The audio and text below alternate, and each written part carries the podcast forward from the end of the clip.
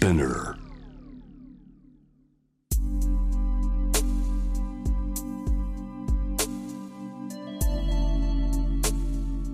眠らない街六本木。高層ビルの一室に現れる深夜の保健室。重たいドアの向こう側。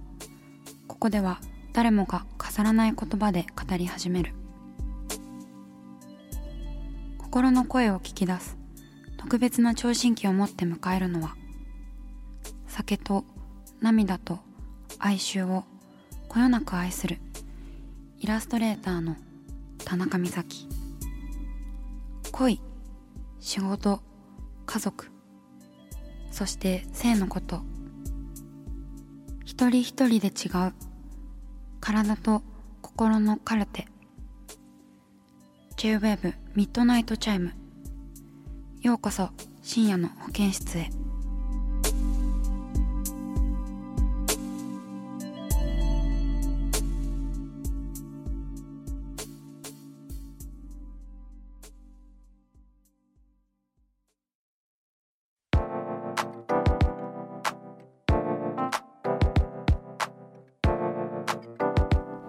田中美咲がお送りしています。深夜の保健室ミッドナイトチャイム。まずは去年お悩みを紹介した大学4年生のハルパッチョさんの報告メールです、えー、どんなお悩みだったかというとですね求人数が1人の企業を友人と一緒に受験し自分が内定をもらった。その企業を先に希望したのは友人の方で自分は後追いだったので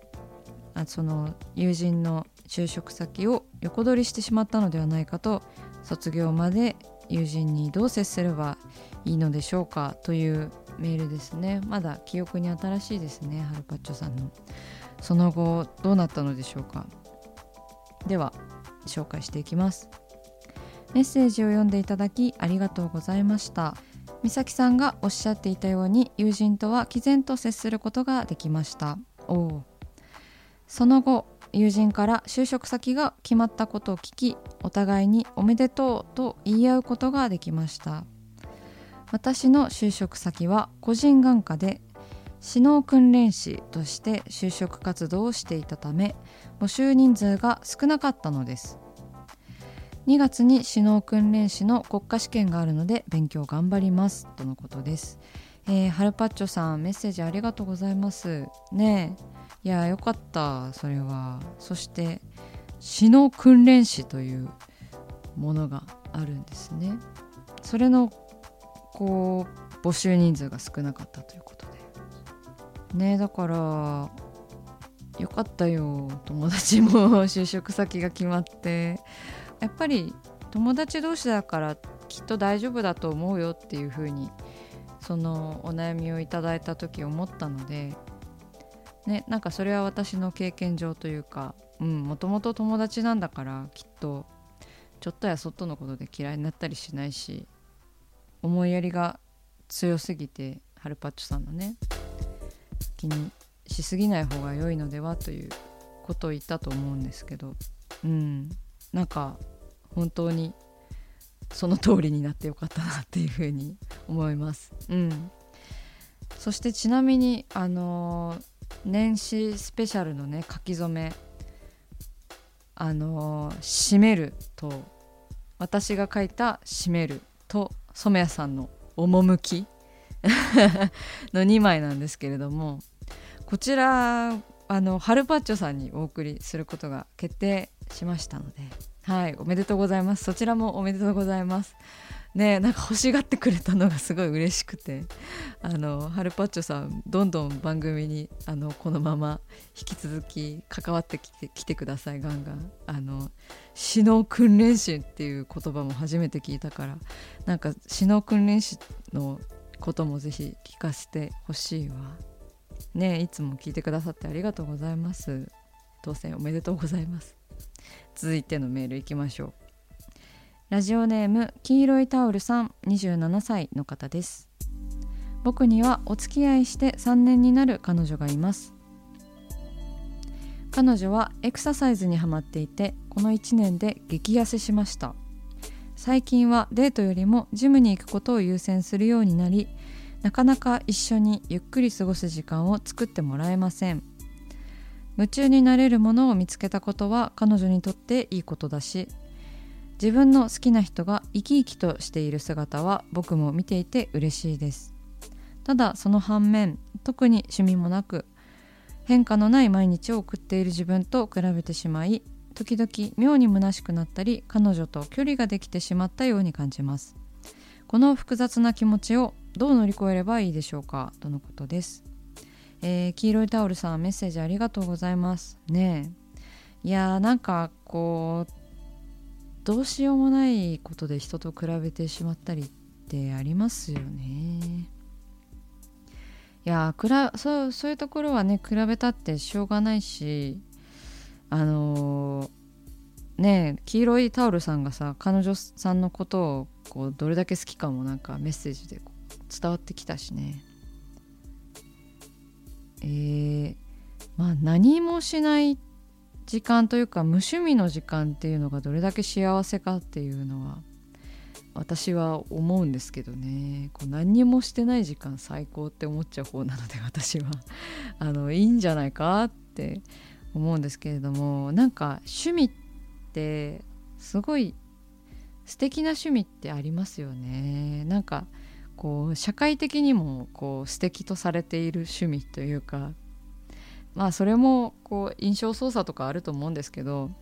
まあこう例えばやっぱり自分磨きみたいな感じでジムに行くとかこうヨガを欠かさないとか読書をするとか、まあ、映画鑑賞とかそういうなんかこう高めていけるような趣味ってすごいねそういうことができる人ってすごい素敵ですよね。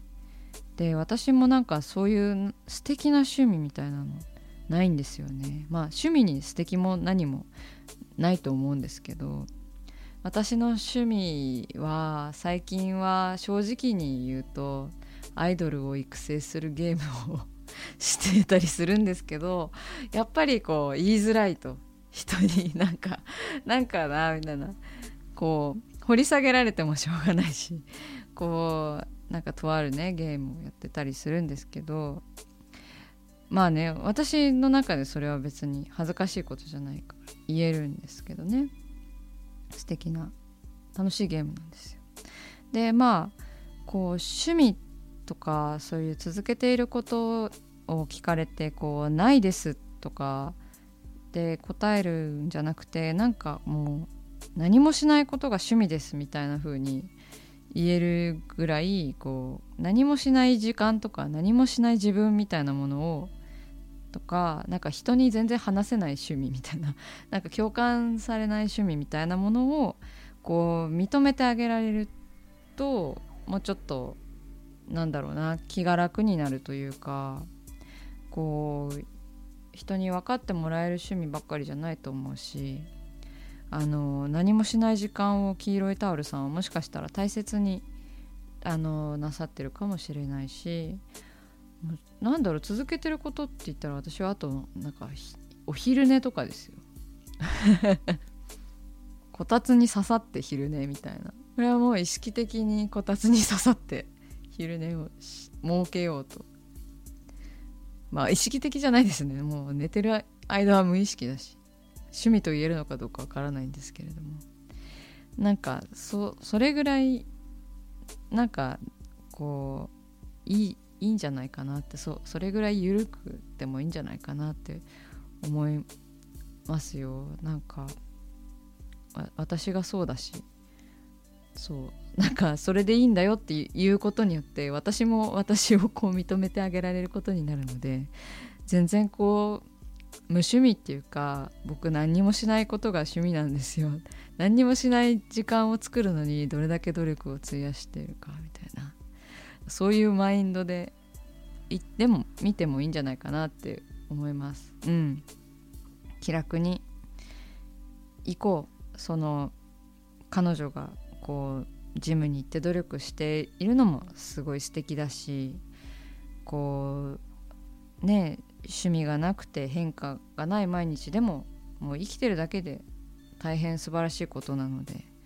そうだからあの黄色いタオルさんがこう落ち込んだり悩んでしまっていることは彼女さんのせいでもないし黄色いタオルさんのせいでもないからそのなんだろうもうちょっと自分を許してあげて 何もしない自分を許してあげてください、えー、黄色いタオルさんメッセージありがとうございました。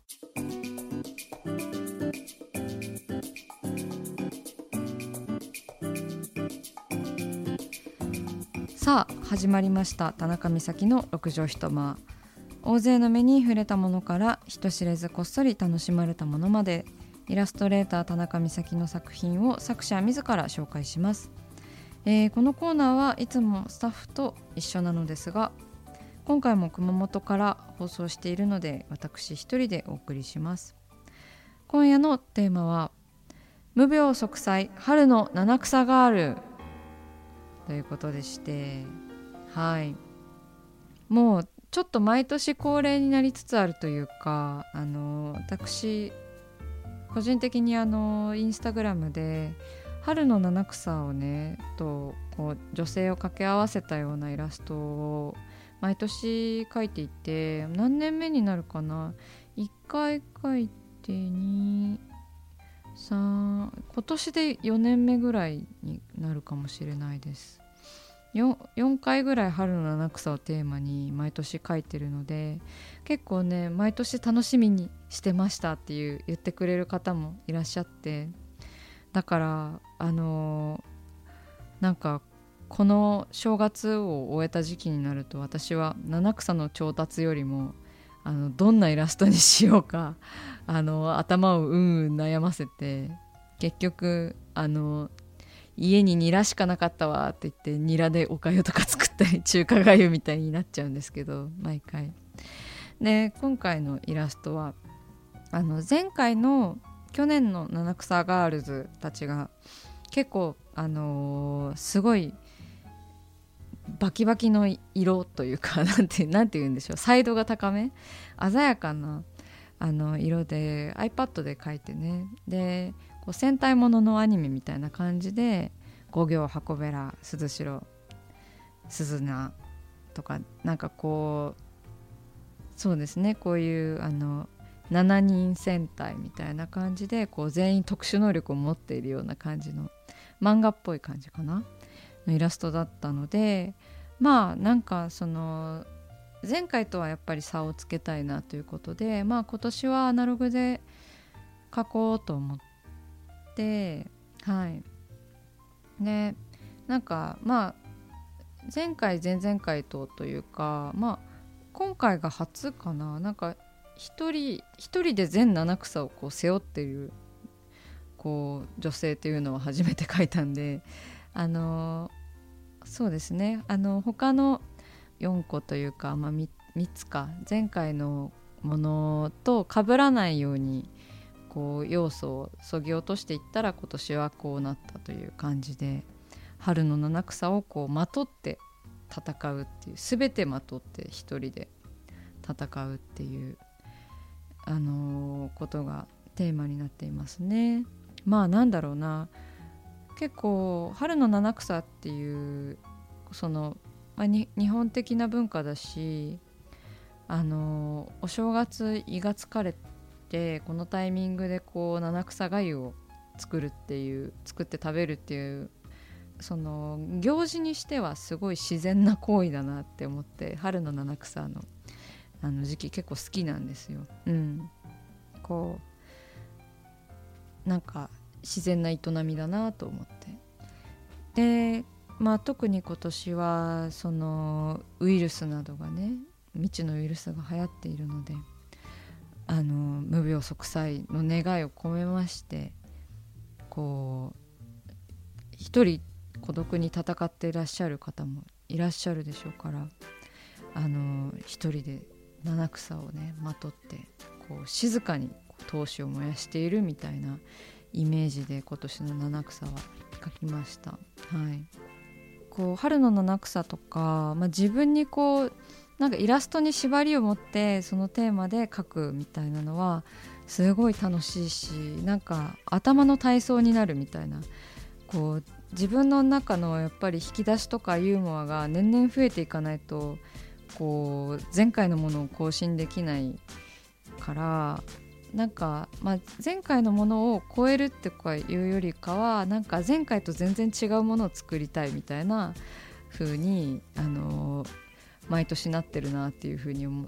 うんですよ。だからすごいあの書いてて楽しいですしなんかねそしてこう続けていけてるじゃないですか今のところ 4, 4年ぐらい。だからなんか続けていくと何かあるんじゃないかなみたいな。なんかね別に何もないんですけど別に案件とかでも何でもないんですけどなんかこう春の七草で何か自分の中でこう身になるこう何かがあると期待していつも書いておりますね。でもねもう結構なパターンで尽くしたんで来年どうしようかなとか今から 考えてますけれどもでもあの1年の集大成としての意味でもやっぱりインプットアウトプットして来年の春の七草に私はあの備えようかなって 思っております。はい、あの今回春の七草でこう衣服を作ったようなイメージなんですけどだからなんか実際に作れるようなデザインにはあの一応自分の中で辻褄は合ってますあの株のブラジャーとかあの一応真ん中でこう真ん中の株のお尻の細い部分の根っこみたいなところであのブラの真ん中が止まっていたりとか首首のところでこう株の葉っぱがこう後ろでホルターネックみたいになって こうそういう形で胸にぶら下げていたりとかあとはねあの箱べらをこうちっちゃい葉っぱをあたか髪の毛にこう編み込んでいるような形で髪飾りにしていたりとか大根をすね当てみたいにしてこう薄切りのこう大根みたいな感じでこうなんかブーツなのかでよく見ると指に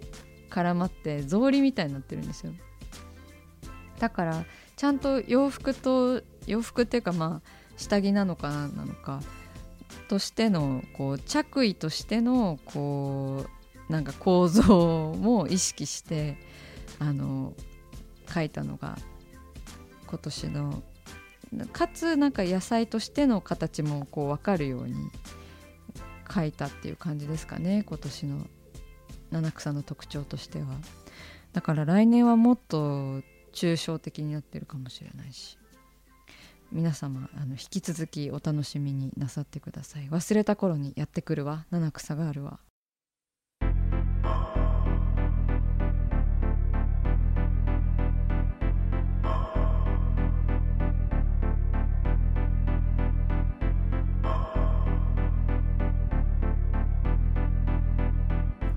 中だから話せる。体のこと心のこと。J-WAVE ミッドナイトチャイム。公式サイトとインスタグラムは24時間オープンしています。あなたの悩み番組へのメッセージお寄せください。来週もイラストレーターの田中美咲が深夜の保健室でお待ちしています。キャリコン編集長通信仕事と人生の話をゆるゆるとパワードバイミモレ。このポッドキャストではミモレ編集長の河原咲子が時には一人で時にはゲストをお招きしキャリアコンサルタントの資格を生かして仕事と人生そして職業キャリアだけじゃないライフキャリアの話を誰にでも分かりやすくゆるゆるとお話します。毎週金曜日に新しいエピソードを配信中です。ぜひ一度聞いてみてください。